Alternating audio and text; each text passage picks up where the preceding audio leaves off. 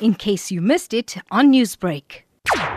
It was a short ruling by Judge Pillay, lasting no more than half an hour. Pillay maintained that a reasonable person would have, upon reading the tweet, reached a conclusion that Hanekom was a spy. In September, the Durban High Court ruled that Zuma apologized to the former tourism minister, Hanekom, for calling him a known enemy agent. Today, the same court upheld the ruling. The court's function is limited to determining the dispute on principles grounded in law. This is what the parties seek in this application for leave to appeal. Accordingly, in the opinion of this court, an appeal against its, its judgment of 6 September 2019 would have no re- reasonable prospects of success before another court. Consequently, the application for leave to appeal is dismissed with costs. I hand down the order.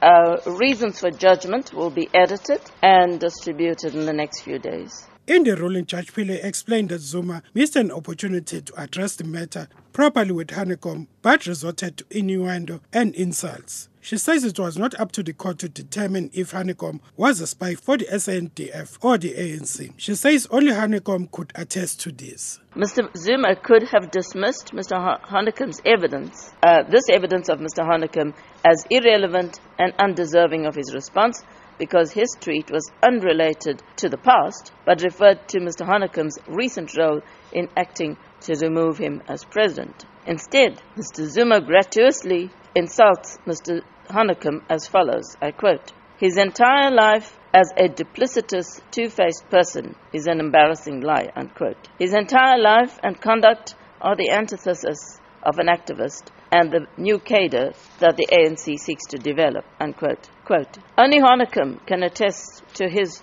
true role within the SADF or the ANC. He knows which of the two he was deceiving. This is not for this court to determine at this stage. Unquote. Quote, I note that Hanekom's affidavit is replete with his protestation and denial that he was ever an apartheid spy during the anti-apartheid struggle. His protestations, though understandable, are misplaced and uh, premature, as I have not yet mentioned him as an apartheid spy. Unquote.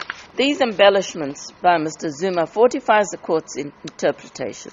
As a man who chooses his words carefully, Mr. Zuma uses innuendo to further his ends. Even if it is possible to stretch the interpretation to conclude that readers may arrive at the interpretation that Mr. Zuma seeks to place on his tweet.